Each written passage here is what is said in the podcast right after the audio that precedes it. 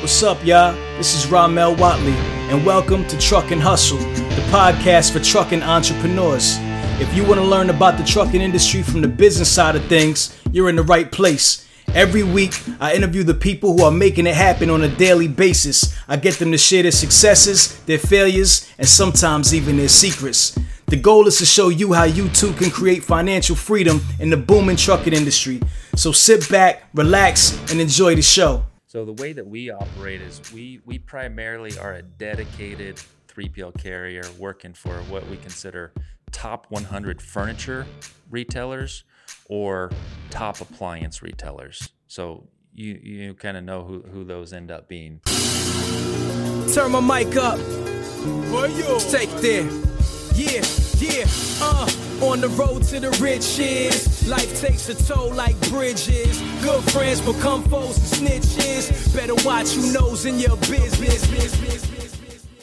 All right, Hustle Fam, Hustle Fam, we are back with another amazing episode, recording live from the National Home Delivery Association conference in Boston, Massachusetts. I'm here with Mr. Rob Davis, the president and CEO of Diakon Logistics. Rob, good to have you on Truck N' Hustle, sir. Hey, it's great to be with you. Big fan. Love some of your previous podcasts. So it's awesome to finally get a chance to talk to you. Oh wow, man. Well, well thank you for that. I appreciate the kind words. So let's let's talk about Diakon Logistics. You guys are a 3PL warehousing provider, kind of explain what that is because you could probably do it better than better than I can. Yes, sir. I, I, hope so. I've been doing it for a little bit. So we've been in business for 32 years. We were founded uh, part of a uh, 3P organization to focus on big and bulky. So it tends to be a lot of furniture, a lot of appliances, primarily within the final mile space.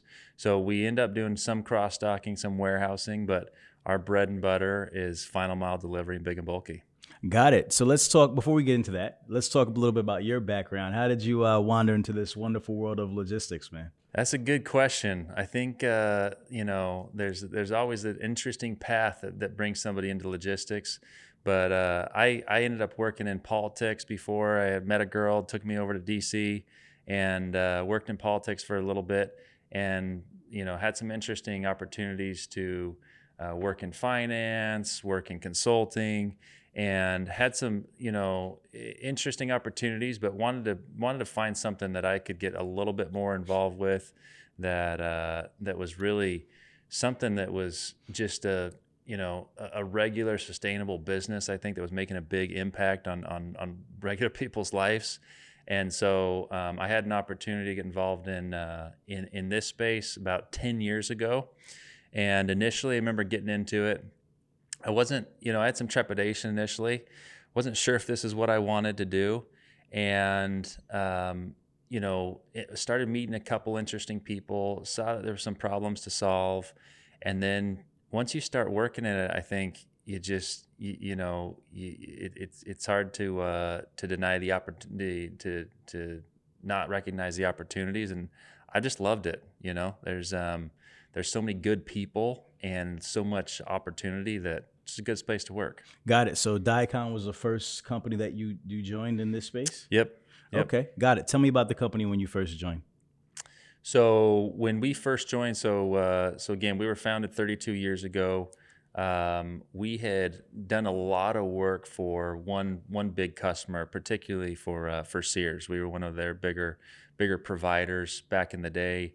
And when I joined was, you know, kind of a challenging time for Sears. They were going through some challenges, ultimately ended up going through bankruptcy.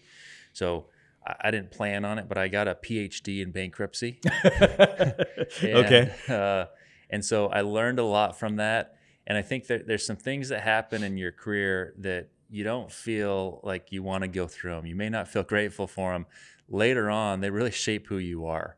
So going through that experience of having a really important client that you know led to a lot of years of success for our company and then seeing them go kind of through their challenges you know wasn't wasn't that wasn't any any single individual's fault but it made me look at a lot of things differently, much more conservative in my approach, much more practical about how our growth was going to be and really what we wanted to become, right? I think there's a lot of a lot of companies in, in any industry, but particularly in this company in this industry that want to grow. They have a target to become, you know, a hundred million dollar company, a two hundred million dollar company, and then look for some type of exit, right?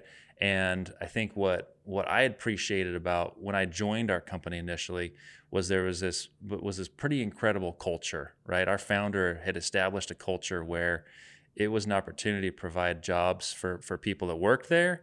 It was a contractor first company and it was a client first company. So as long as there was a win-win for the clients and everybody working involved, everybody benefited, right? Mm. Now, when things got a little bit tough, and you know when when business ha- was you know had to uh, had to con- contract a little bit, or when you have accounts that aren't making money, gosh, you, you might love your people, but you can only afford to lose money for so long. So you had to make right. some tough decisions. So looking at that though really kind of changed my perspective at what I wanted to grow, what I wanted to build, and make sure that it was something that was sustainable, that was a really, really just a good place to work, right? I don't I don't need to make a ton of money, but I want to work around people that are happy, want to work around people that are making a difference, and something that's really sustainable. Got it. What was was your role president when you first started, or what were you at that point? No, so I initially came on as a as a consultant. I wasn't sure if I was going to be there long term or not, so I was doing a little bit of. Uh, I had I'd worked on uh, on a presidential campaign in politics in the two, 2012 cycle, and after uh, we we lost, unfortunately, so I worked for Mitt Romney's campaign. We lost the campaign, and so after that, I got into consulting, and I was consulting with a couple different companies. And um, I had known the, um, the the the president of Diakon asked me to come in and, and take a look at some things, and so I started doing some initial just just consulting analysis, see what's going on, see where their challenges were, where the opportunities were. And then they had a couple key people quit at that time. One of the guys was a, a business development guy had quit. And so they really had a need to look at what they were doing there. I kind of I kind of slid into that role and then um, was in in business development for a little bit and then kind of worked in a couple different departments of the of the company helped out with operations, and then um, have been president now for what I think uh, about four years, maybe. Got it. When you joined, what were some of those challenges? I know you mentioned that there was one major customer. There was Sears, right? So I guess the company had all its eggs in one basket, so to speak. What were some of those challenges, and what did you start doing to like kind of change things? And at, at that time, well, I think you guys start. I think something. Here's something that's applicable in any business. So no, no matter what business you're in, and I'll, I'll, you know I'll try to give some some some little nuggets to to any of the listeners that are thinking about getting into final mile. But there's a lot of people I think listening to podcasts that are just in transportation and and doing anything. And here's what I'll say is not all business is good business. Okay. So I think you have to look at, you have to take on your opportunities when they come. But when you start to grow out some of these opportunities, you have to take a, take stock of, you know, what clients do I want to work with? Is this a client that I really want to have a relationship with? Do I want to build with them? Are they are they paying me on time? Do they respect my people? Do they treat my people well? And uh, and then you know people within your organization you know whatever those things are if there if if there's cancer in any part of your operation you have to eliminate it right? Or it's going to take root and there's going to be people that don't want to be a part of your organization. They don't want to be part of what you're doing. So initially i had to kind of take stock of that and look at that.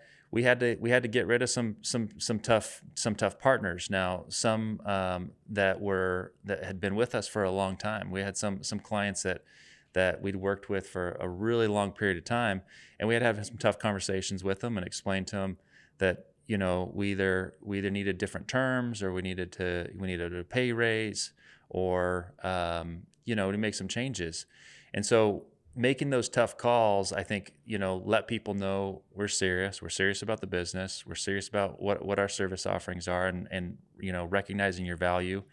I think looking at also, you know, simultaneously as I was getting involved in the operation, um, I got involved in this association. So I remember going to, um, you know, our our first board meeting uh, that that they had called together as the uh, National Home Delivery Association, and kind of questioning like, well, do I want to be a part of this association? What is it? Is it going to be a time suck? And what's going on with the industry?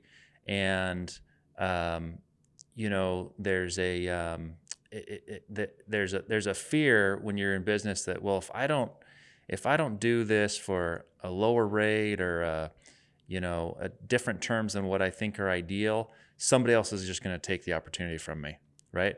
And if you operate out of fear, I think it's a really bad place to be. I think it makes you make poor decisions. I think you have to recognize your value and say, this is this is what I'm this is what I'm offering. This is what I'm going to do. This is the service. And if it's not right for you, that's okay. That's fine. And same thing with you know with a job offer, when you're hiring people or making any decisions. If you believe in what you're doing, you know, stick to stick to what your offer is. And if it's right for the other parties, then then great, they'll jump on board. If not, then uh, you know you find a find an, an, an, alternative. Got it. So you said you had to actually get rid of some clients outside yeah. of pay not being on par or you know what you what you would expect. What are some other things that would make a bad client or somebody that you wouldn't want to work with?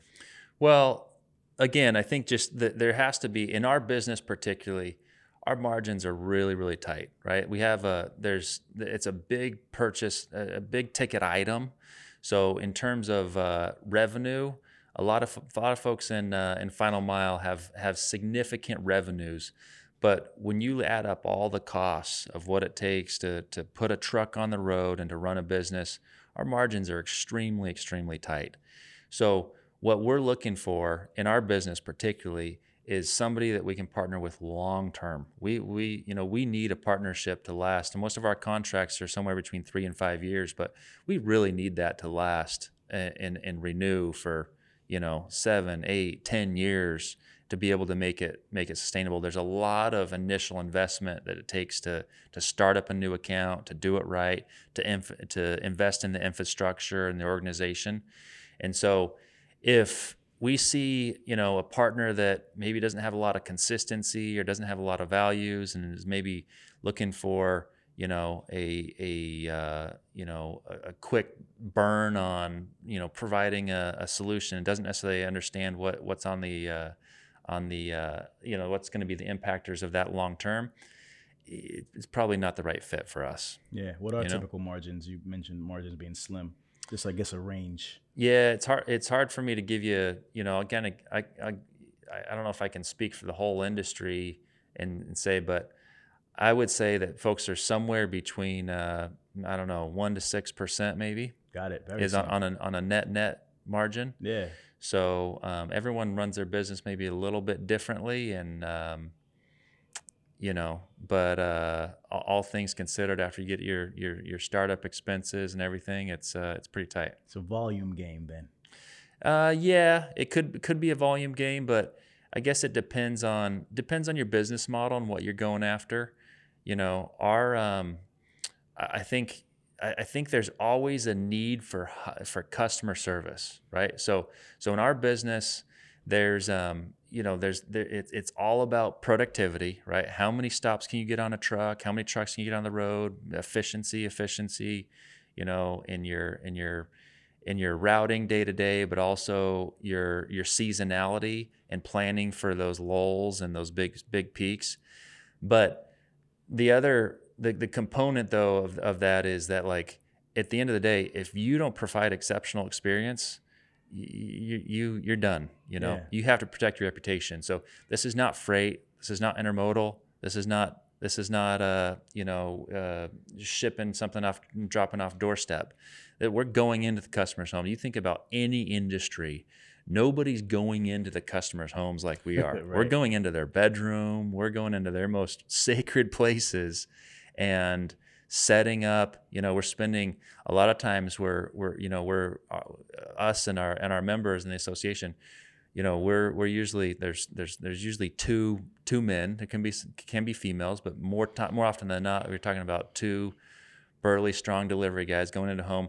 A lot of times there's one individual there whether that's a you know a, a, a husband you know working from home or or his wife or you know whatever the situation is usually it's a it's a pretty sacred environment where we're going into the customer's house. So there's a lot on the line.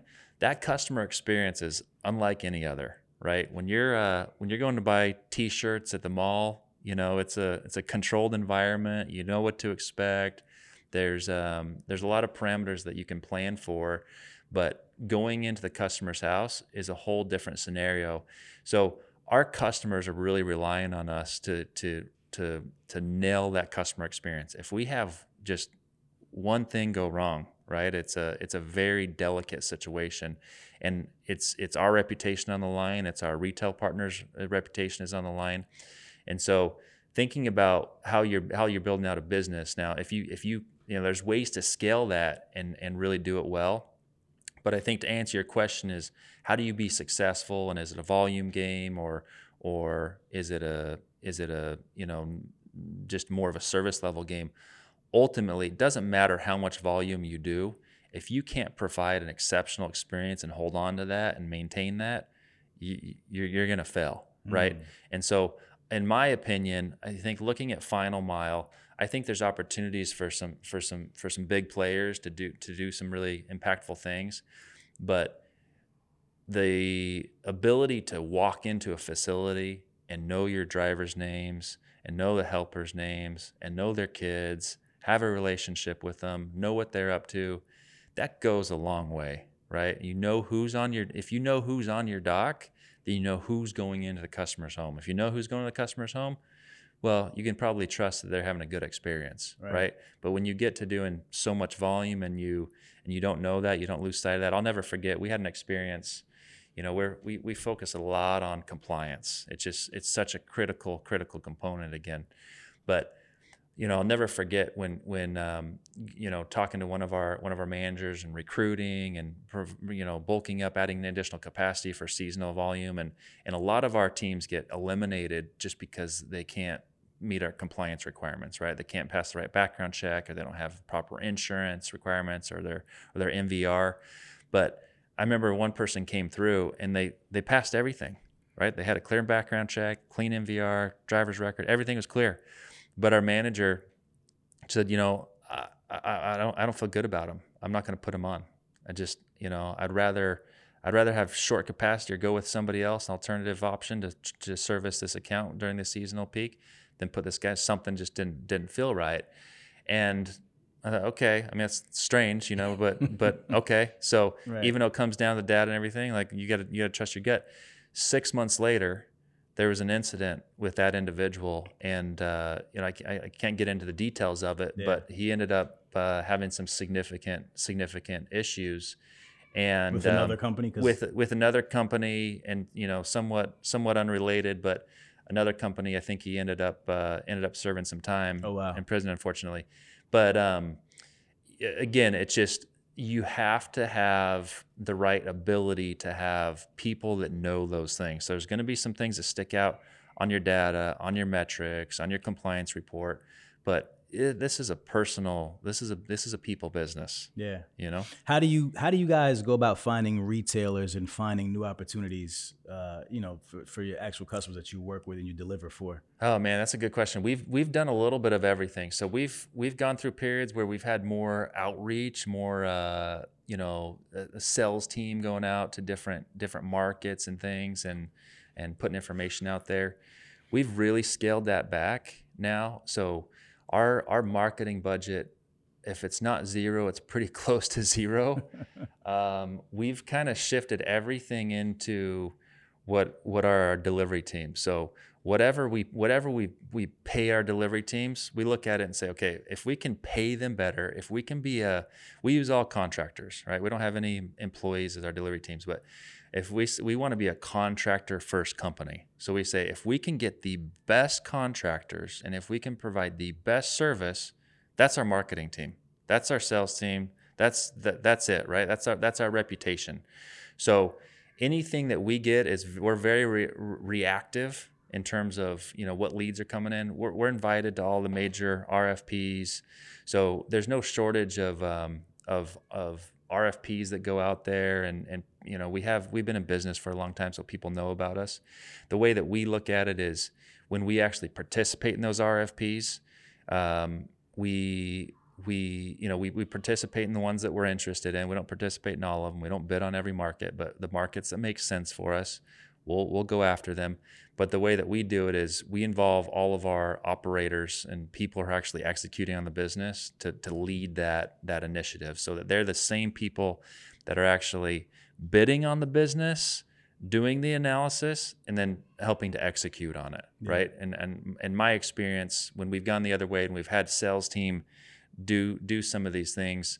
The sales didn't understand what the operations was going to do, and then they closed the deal, and then they handed over to operations, and operations said, "Well, you know, you you you you put in here 23 people. I actually need 46. You know, so um, there's a little bit of disconnect. So we try to keep them all real tight. Got it. In the last 10 years, you said you've been in your role 10 years, right? Uh, with the company for uh, for about 10 years. For about 10 Yep. years. How has uh, technology changed things and how has it improved efficiencies and how has it maybe, what are some of the negative effects technology has had? Yeah, so that's a that's a great question. Um, I think initially when I when I came into the business, that was a it was a big frustration for me just to see how slowly everything moved. Right. Um, I, I I I remember in our company, you know, we're we're, we're very guilty of this. I remember introducing a new. Uh, we had a lot of people working remote. I introduced a new uh, a new conference line, a new new um, mechanism to communicate. And man, that first week was br- like no one could figure out how to dial in, and they said I got the wrong number, and like I was like, if I cannot introduce a new conference line, Right. how am I going to get everyone to to adapt to to these other things, Yeah. right? And um, and so it was a slow thing. It wasn't necessary. Some of it was the actual technology, but the other part of it was just the people that are using it. Right? You can have phenomenal technology and invest millions and millions of dollars in that.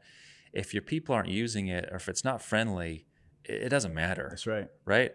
So I kind of I kind of scaled that back a little bit and tried to look at being really strategic about what what uh you know what things we're going to implement, how we're going to do it, and then also uh, what our hiring practices were like, right? So what you know what were what were some of the screening questions that we were going through and and uh, you know what were the tech, technological capabilities of our of our workforce so what I'll say during that journey is it's it's it's come a long long way. Um, we've uh, you know not only the technology offerings that are out there have come a long way in terms of what we need for visibility. You look, you know, e- even when I, you know, joined the joined the company and got in the industry 10, 11 years ago, even at that point it was a little bit about get something from point A to point B, right? Big and bulky. So okay, point A, point B and then it kind of it's it's evolved from that to okay i want to make sure that it's safe okay? I want to make sure that it's on time okay? Now i want to make sure that you know this customer can schedule that in in the day they want okay? Now i want them to schedule it in the in the time window they want okay? Now i want you know these customers are never going into a store. They're not going to see associate that's representing our brand. So now you're the only face of the brand that's going into the store. So i need them to stay, say specific things and and you know have a certain uh, certain way about delivering or setting up this product or doing a demo. So the expectation has changed dramatically and along with that, I think you know technology has has certainly um, the offerings have certainly come a long way in, in order to make that make that all possible and and provide more visibility along the whole whole process. We filled in the gaps a little bit with some of our own technology, so there um, there there's some good things out there, but uh, we're we're we're super hungry for for making sure that we can provide awesome technology. One of the one of the initiatives that we've kind of gone through in, in this journey is our headquarters has been in uh, just outside Washington D.C. for for the majority of our uh, our company history. Uh, in the last last several months, we actually just launched a brand new corporate office in Austin, Texas. And the reason we targeted Austin, Texas is to have that tech focus. If you look at it, you know, we looked at hey, a couple things we want to check off the box. One thing is we want to be able to, to be in a central location where we can access east, west, we can get on flights and be able to, to cover the whole country. Another thing is we want to be in a central time zone so that if we have, you know, calls, meetings, uh, you know, we're doing our call center, they can, uh, they can cover every time zone in the country. We wanted to also be a really attractive place though that could be, be someplace for, uh, for, for young adults, people that are, either not wanting to go to college and, and want to work in a good place or just fresh out of college thinking about what career they want to be and be in. We want to be able to attract them to a good place but austin is just a, such a vibrant place man. It's it's for for technology and for just lifestyle. There's there's an incredible talent pool there. So we we tapped into that and we want to move down there and and our you know focus over the next little while here is going to be hire just really really really good people but people that have a focus on technology and have that so we can apply that in everything that we do. Got it. Any any negative impacts or or resistance maybe with like tracking or something like that with with some of the independent contractors? How does technology negatively impact the business or the conversations or the the culture, right? Well, I think I think what I would say to that is the the expectations on them have definitely inc- increased, right? And so there's you know we get we get frustrated. Our clients get frustrated. Everybody gets frustrated if we say, okay, we don't know when you got to the stop, or we don't know when it was completed. Yeah, you may have completed it, but if we don't have pictures that it was completed and we don't know when it was done, then you know we we can't provide any other customers any information, right? And so I think the frustration, you know, is is there from our delivery teams, but it's real when when when they're if they're vocalizing something it, you you can't ignore that right? right? there's there's nobody that has a harder job than the delivery teams that are carrying this merchandise going in and out of 10 12 15 houses every single day so if they say hey this this technology this platform times out or if they say hey this takes too long to import things or they say hey um, you know whatever I can't take too many photos on my on my app and upload them in timeless manner or I can't get into I can't get a hold of customer service right? We have we have clients or we have had clients in the past that say you have to call into customer service and you have to get a release code. Seems like a really reasonable thing right? You seem yeah. like okay yeah if you went and delivered ten thousand dollars worth of merchandise we should be able to call in customer service and get a release code For seems sure. really really reasonable but when you talk to delivery team and they say well you know what yeah I called in customer support I had to wait on the phone for 10 minutes, 15 minutes, 30 minutes, 45 minutes before I can get a hold of somebody. Mm. If I wait for 45, if I do a delivery and it takes me 30 minutes and I got 10 of them, but I wait 45 minutes to talk to somebody at customer support, they'll never get their job done. That's right. They'll never get their job done. So you have to really listen to what they're saying again. And this is where it goes back to I'm saying that that right number and that ability to have a relationship and understand like what are your pain points what's making this ineffective so that we can then take that and have a real conversation with our clients and say this this doesn't work right so so if we're going to call in customer support and takes 30 minutes to get a hold of somebody customer support or heck even even five minutes five minutes is too long then we're going to change that. We're not going to accept that. We're going to change it. We're going to make a different, different, different, different opportunity to capture that data and information and feed it back to you. You have to have it. I understand, but we got to capture it in a different way. Got it. What's the most challenging part about your your business or your industry that you could think of? What keeps you up at night? Um, man, you know, I, I don't, there's been different points that, that, that uh, different challenges have kept me up at night, different times. But I think right now, just making sure everybody's happy, everybody's, you know, fulfilled and they're recognized. I think people work so hard and, you know, I, I worry about those people working really hard and not knowing and, you know, not, not feeling like they make a difference, you know? they, all, all sorts of things can happen, right? Statistically, you know, we we had unfortunately we had a really really unfortunate event uh, two days ago. We had a fatality. Oh wow! One of our drivers. Um, that um, you know one of our independent service providers that works for us uh, unfortunately just on a on a um, really uh, just a straight road nothing you would not think nothing of it just sunshine out out there and um, great weather everything else but what he wasn't wearing a seatbelt barely went off the road a little bit, overcorrected. It flung him from the vehicle, and you know, unfortunately, resulted in a fatality. So statistically, those things are going to happen, and those those are those are pretty devastating moments. But you know, I, I don't want to I don't want to sound uh, you know unempathetic about about those situations, but I think what I what keeps me up more at night than those situations are does every single person know the, the, the work they're doing counts, that it really, really does matter. That when they're going to wake up at four in the morning and go and, and sacrifice and, and spend time away from their family and work really hard, and if they're going to get beat up by a client or you know by going into a, a customer that says, you know, you know your delivery guys didn't smell great. Well, you know what? They were working really hard, so they, they may have been sweating. Right. So if there's some of that negative feedback that comes back, that's what kind of kind of eats me up a little bit, and I want to make sure that they they recognize and know their work matters, and and you know you can't ever give up, and you got to always put in 100 percent that uh, actually made me think uh, is there any type of ongoing like safety training or driver training that you guys implement with your your contractors to to you know maybe defensive driving or, or things that will help them be more safe on the road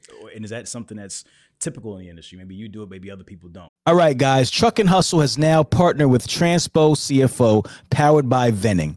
Transpo CFO offers a streamlined monthly subscription for businesses to consolidate their accounting, payroll, and tax needs into one flat monthly rate, saving businesses a tremendous amount of time and money while making their financial operations much smoother for the long road ahead.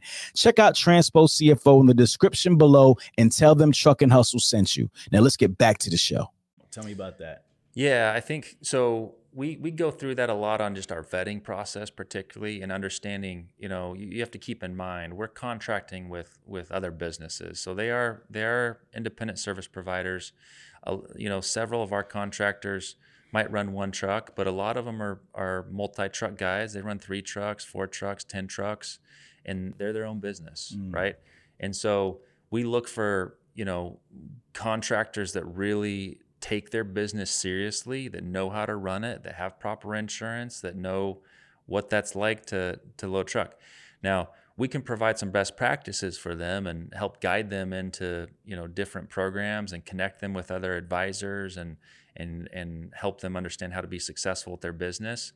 But there is a degree of separation. I think there is an opportunity probably there within the home delivery association that can provide some of those resources and there's a there's a pretty cool program actually that we're working on. It's going to be a big initiative for 2024. So this is it's called the ICC Accelerator Program, Independent Contract Carrier Accelerator Program.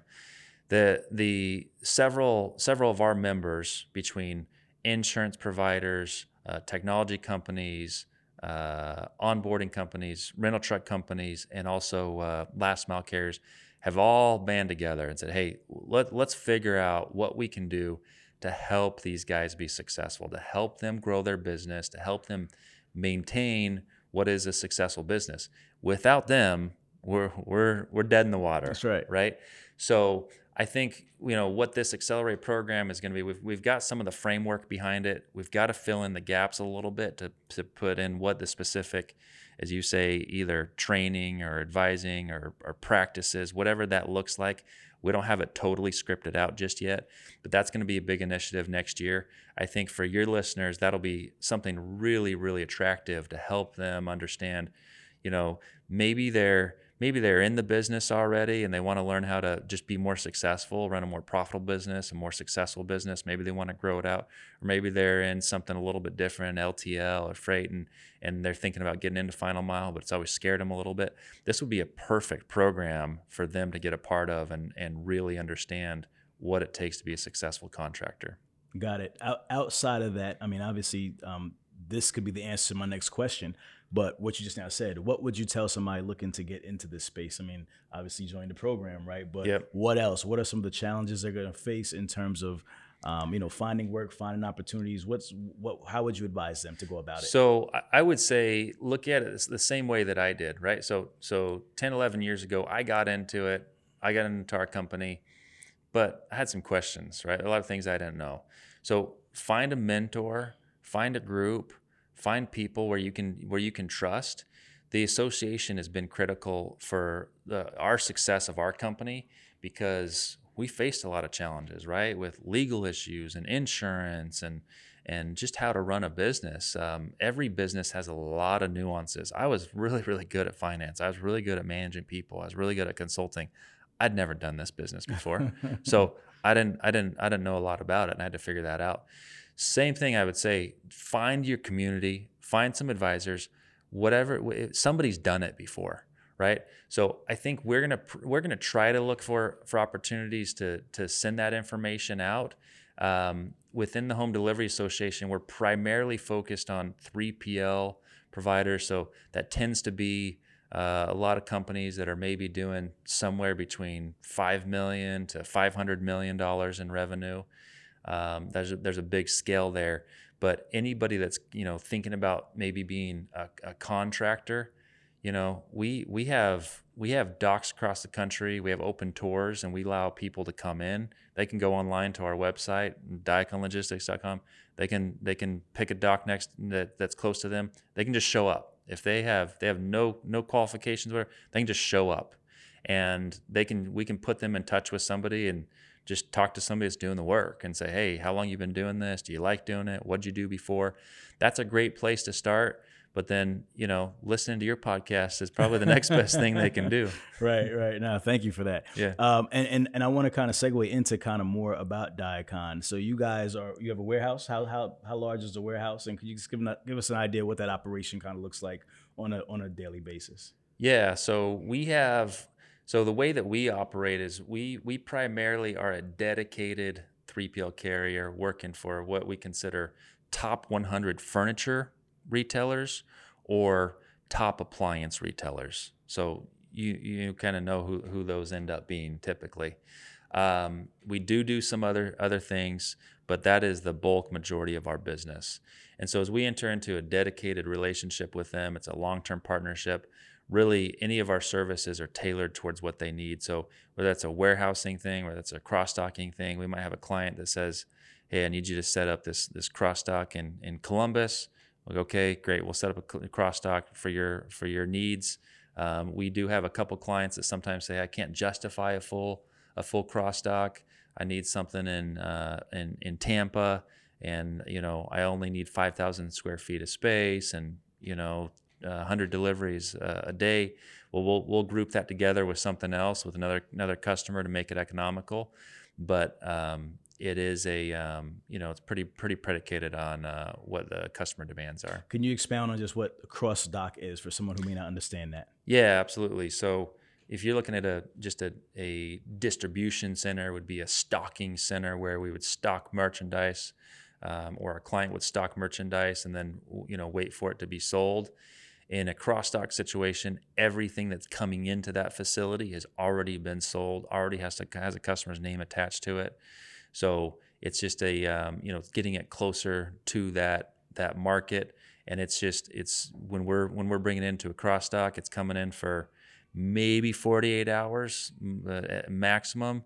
Usually usually shorter than that, 24 hours is coming in, and it's immediately going right back out on a truck customer's not home, if it's refused, or for whatever reason that that doesn't result in a in a successful delivery, it's going back to another either distribution center or you know replenishment center of some sort. Got it. How many trucks are you guys sending out a day? Um, that's a good question. I don't know if we get into that on this podcast. that, might be, that, might be, top secret information. Got it. Yeah. Got it. Top secret.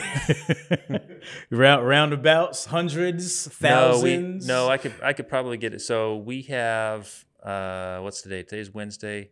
We have probably about 325 trucks on the road today. Got it. Got it. Okay. So pretty large. Are you like one of the larger ones in the country? Um, we are. We're probably one of the largest uh, privately held companies. I think if you look at the the distinction between 3PL companies, there's a there's a couple really uh, really big publicly traded competitors of ours. And then there's um, some other companies that have some you know have some strategies to take on equity or some debt and grow out the business.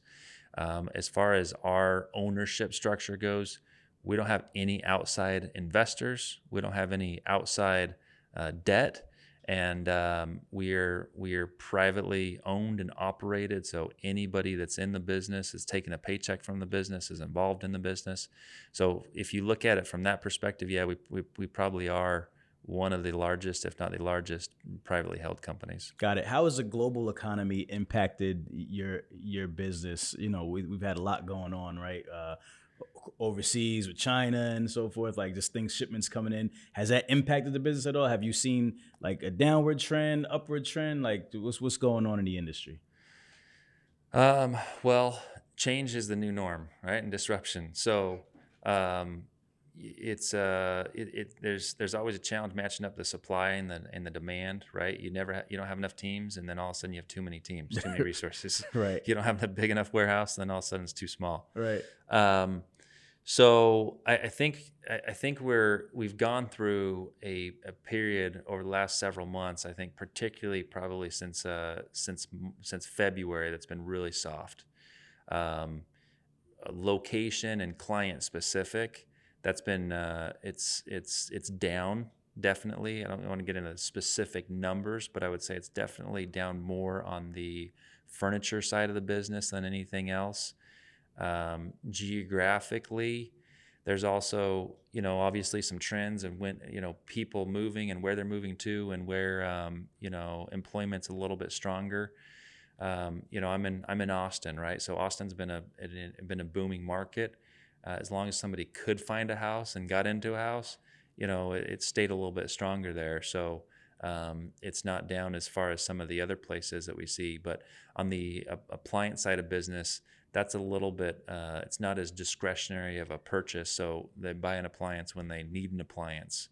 So, you know, breaks down or, uh, they're doing a remodel, you know, there's a little bit more of a, you know uh, you're, you're not you're not putting off that that expense till later so there's a little bit more consistency there but it's definitely soft our business uh, just speaking for Diakon fortunately we're up we're still seeing growth but it's only because we've added new locations new clients i think mm. i think one thing that's happened within um, within the the constraints of the economy is people are looking to save money, right? Retailers are looking to save money. Their customers are looking to save money. So they they they inevitably uh, take a look and analyze their operations and say, how can we do it cheaper? We're we're we're pretty good at doing it cheaper just because we don't have that outside investor component. We don't have a lot of shareholders or Wall Street that we're trying to answer to. So from a pricing perspective, I think we do a we do a pretty competitive job, and so that's resulted in some opportunities. But you know, again, we we we look for something that's really really long term, and um, you know, so we've probably turned down some business. Maybe we um, you know we may may take a look at here in the next year or so. Got it. Is there a lot of like seasonality, seasonality, like like based on season volume spikes and stuff like that? Yeah, certainly. What's yep. what's the seasons that like it's like heavy? Yeah, I mean, it's um, y- again the last uh, 24 months. That's that's all thrown in, into the wind a little bit. um, but you know, there there has been a lot of uh, a lot of uh, demand. Just Black Friday is a is a is a is a big holiday. Depending on which retailer, that you know, there's some a lot of them tend to do some you know Fourth of July sales, Memorial Day sales, um, your typical holidays. But um, you know, you think about um, just what item it is. So, furniture, a lot of people are hosting events for the holidays, for Thanksgiving, for Christmas, and so that tends to be a time that they want to make sure their house is tip top, right? Mm, they're they're yeah. getting things in order, ordering new dining room sets. So that has been a big big uh, big demand time, and then also just TVs end up being uh, big in the in in November, December, but then also leading into uh, leading into the Super Bowl. Mm, That's uh, sure. we, we got to have a good screen to yeah. watch our stuff on, right? hundred percent. What are what are some of your professional goals as as president uh, of Diakon? What what are you thinking about? What's important to you for the upcoming year? Yeah, I think eh, you know we're we've we've been really successful when we have good culture. So the number one thing on my list is to just really, really harness our culture. Make sure that everybody knows they have a place, understand what it means to, to operate with integrity, to operate with the, you know, dedication and commitment, and to be a contractor first business. So there's, you know, growth will come, all that stuff. I don't, I don't, I don't try to get too obsessive and saying we're going to grow 20 or 30% every year. If that comes, that's great. That's fine. If, if, if we don't grow at all, that, that's, that's fine too. But if our culture and satisfaction of our employees and our delivery teams is not at the top, then we're going to struggle to attract new business. We're going to try, we're going to struggle to ever turn a margin, and we will we will we'll be dead, right? So that's that's my goal for for not this year but forever. So every decision that I make is gonna is gonna be impacted by that. How do you implement culture to with, with a team that is independently owned and operated? Bring them to Formula One. all right, I, I, I, you know that's not the end all answer, but but but but seriously though, like you gotta you gotta treat them right. You know, sometimes people talk about um, you know bringing in pizza and stuff. You know, if you don't if you don't treat people well and if you don't respect them well, you can buy them buy them pizza all you want. They're they're you know, they're, they're, not going to care about a box so of much pizza, pizza in the right? world, right? Yeah. yeah. So the the first thing is just to understand and know your people, know what makes them tick, right? I think we've we we went through, you know, we had we had a lot of this this year particularly was um, we had a lot of new locations, but it was a, such a fun time. We had conference calls set for 9 p.m. at night. Now you you you're gonna hear me say that, and you're gonna say, "Holy crap! Like these guys are insane. I don't want to work at a company that's got a conference call set." Right. Those calls that we had at 9 p.m. at night were the best calls that I've ever been on. Mm. Like we got on, and people were excited. They were pumped up. They were like, "All right, this is what that's what I got done today," and like there was just a sense of I don't have to be here, but like I, I want to be here and we're building something special and that's cool.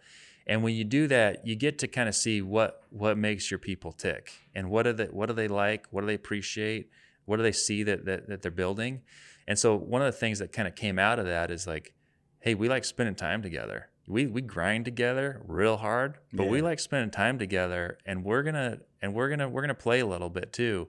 So one of the big things that that we did is we said, hey, when when we have time, we're to recognize some of these accomplishments.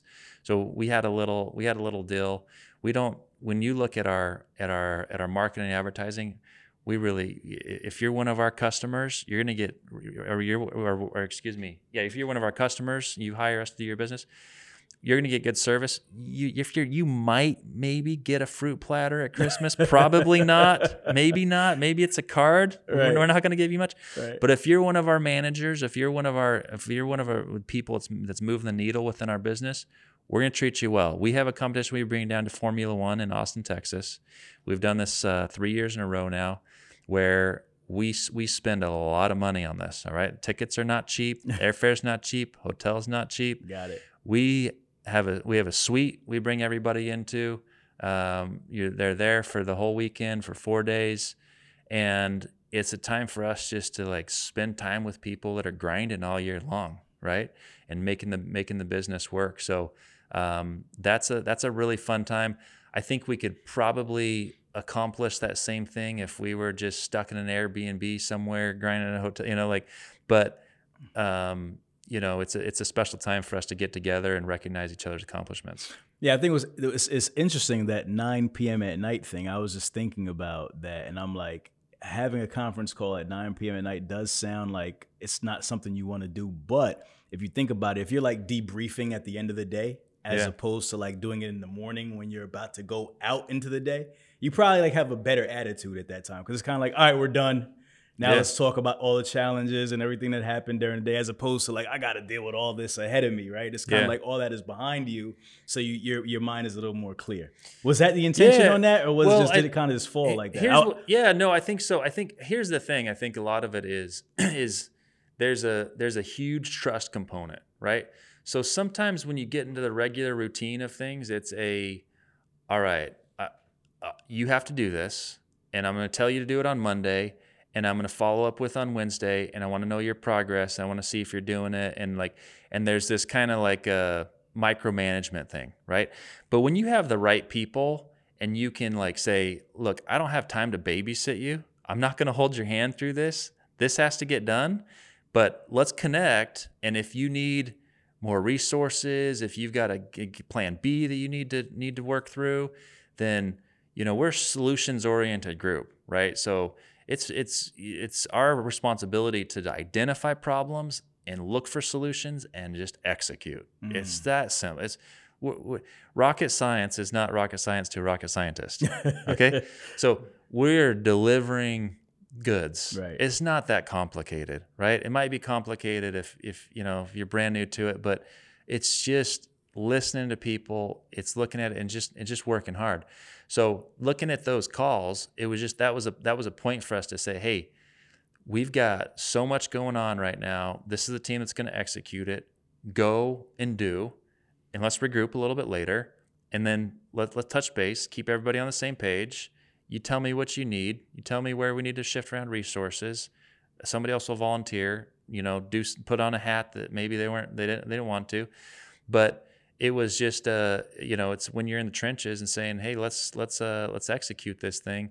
I mean it was it was, it was phenomenal. I wouldn't now i wouldn't recommend that for every every company every day of the year. And maybe it maybe isn't good you know it served its purpose during seasonality. Right. we don't you know i don't like to make a practice of uh you know sending emails out in, in personal private people's private time or uh you know when they're trying to take some pto that's that's just not sustainable but there is a period in time where you know when the opportunity's there you got to strike Yeah, yeah, yeah, for sure. How many contractors do you guys work with typically? um we have so again so uh let's say somewhere around 300 trucks on the road that ends up being probably about 100 to 125 contractors Wow. Yeah. Wow, that's a lot. That's a lot.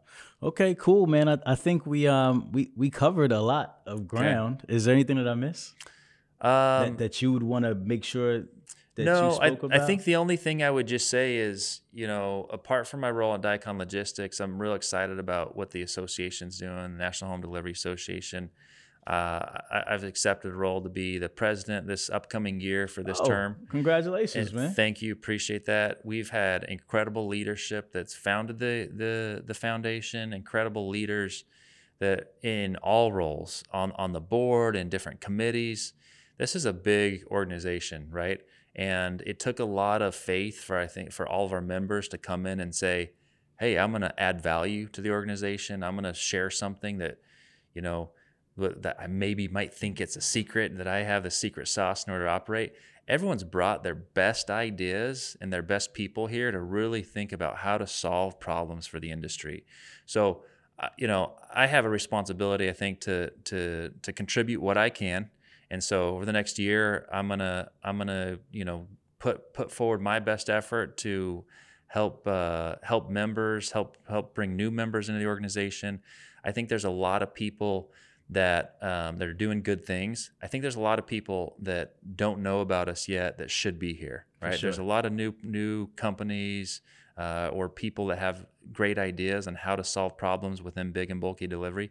They need to be a part of our association. yeah. So um, there's a lot of ways to be a part of it. You don't just have to. We're not a. We don't have these big dues or whatever. And and I'm I'm an unpaid uh, member as well as all of our entire board and all of our all of our members are unpaid. So I don't get a single penny from this, other than the you know I think the the self-serving thing in there for me is getting to connect with other people and just learn and and uh, build relationships that that have been really valuable. So what I would like to just send a message out to everybody is like if you're involved in big and bulky and, and touch it in any way, particularly final mile, maybe some warehousing, you got to be here. This is this is uh, this is a place to be. I'm excited about. We also have another initiative called the Leadership Institute. I don't know if you got a chance to talk to anybody about that before, but that's another opportunity for people to really kind of put their career on steroids if they're you know maybe in the industry or thinking about being in industry uh, it, it's a it's a it's a it's a leadership program developed with High Point University. They tailor it after uh, after some things that Harvard did. So I think they've got it really really dialed in to um, a three course program. We're gonna do the first part of it here in uh, in November this fall in uh, in High Point, and then two follow up sessions in in Northern Virginia in Tysons Corner. So anybody that you know, I talk to a lot of different furniture retailers that that are they tend to be more generational in how they operate, and a lot of the second and third generation say, you know what, I I don't want to work for mom and dad. You know, like I, I, I don't mind being in business, but I don't want to work for mom and dad. I want to go do something different. But if they have an opportunity to work for somebody else, it's a little bit a little bit different. Maybe they can bring that back to the business and be be a good leader. Same thing might be true, um, either working in your organization, whatever, whatever. There's there's a lot of different motivators, but this is a fantastic opportunity for a leader to get involved, learn from High Point, learn from other leaders that have been within this industry. And more more so just really focused on leadership skills right? Mm-hmm. how do you how do you excel yourself and prepare to learn and to be a leader? You can go back to your company you can go back to whatever your role is or take another role and and that, th- those things are applicable everywhere. So just really really incredible resources i think within the association and particularly that program. What's the best place for people to connect with you um, man, the best place is probably text, but I don't know if I want to give my I don't want to give my my number. You want to get the digits out, man. So uh, no, connect with me. I mean, on LinkedIn, I don't get on on LinkedIn as much as I want to, but I will if uh, if people want to reach out to me on LinkedIn. Rob Davis at Diakon Logistics. Um, also email, but uh, and and honestly too, we've got open door policy in Austin, Texas. If you come down to Austin, my favorite things to do is show people around. So come on down and uh, come visit me there. There we go. And traditionally on this show, we always have to give a final thought, which is something entrepreneurial, spiritual, wherever you want to leave it, man. Just something, a word of encouragement for our fellow entrepreneurs and hustlers out there, man. What do you, what do you have to say to them? Oh man, I think there's there's so many different things, but the one thing that sticks out to me is what our uh, our our founder told me is just do the right thing, no matter how hard the right thing is to do. So you know, so many people say do the right thing, and that's great. But if you if you just continue to do that, it's going to be tough. There's some days that doing the right thing is not easy. There's always a shortcut. There's always something that maybe is a maybe maybe appears to be a quicker route. Do the right thing no matter how hard the right thing is to do. it will pay off tenfold. And it may not pay off when the timeline that you want to, but I've seen that so much in our company. We went through some challenges and some struggles of just running the business and I wasn't sure where to take it. And we fortunately had some had a had a good uh good good leadership and good good North Beacon to follow, and we have reaped so many benefits from that, and so many uh, just good things have happened. So that's that's my message I say to people. I love that. If you don't respect that, your whole perspective is whack. Hustle fam, you know what we do around this time. If you smell something burning, it's only a desire. This has been another amazing conversation. Myself, Mr. Rob Davis from Diakon, Diakon Logistics. Um, yeah, we out. I think we're good. Later. Peace.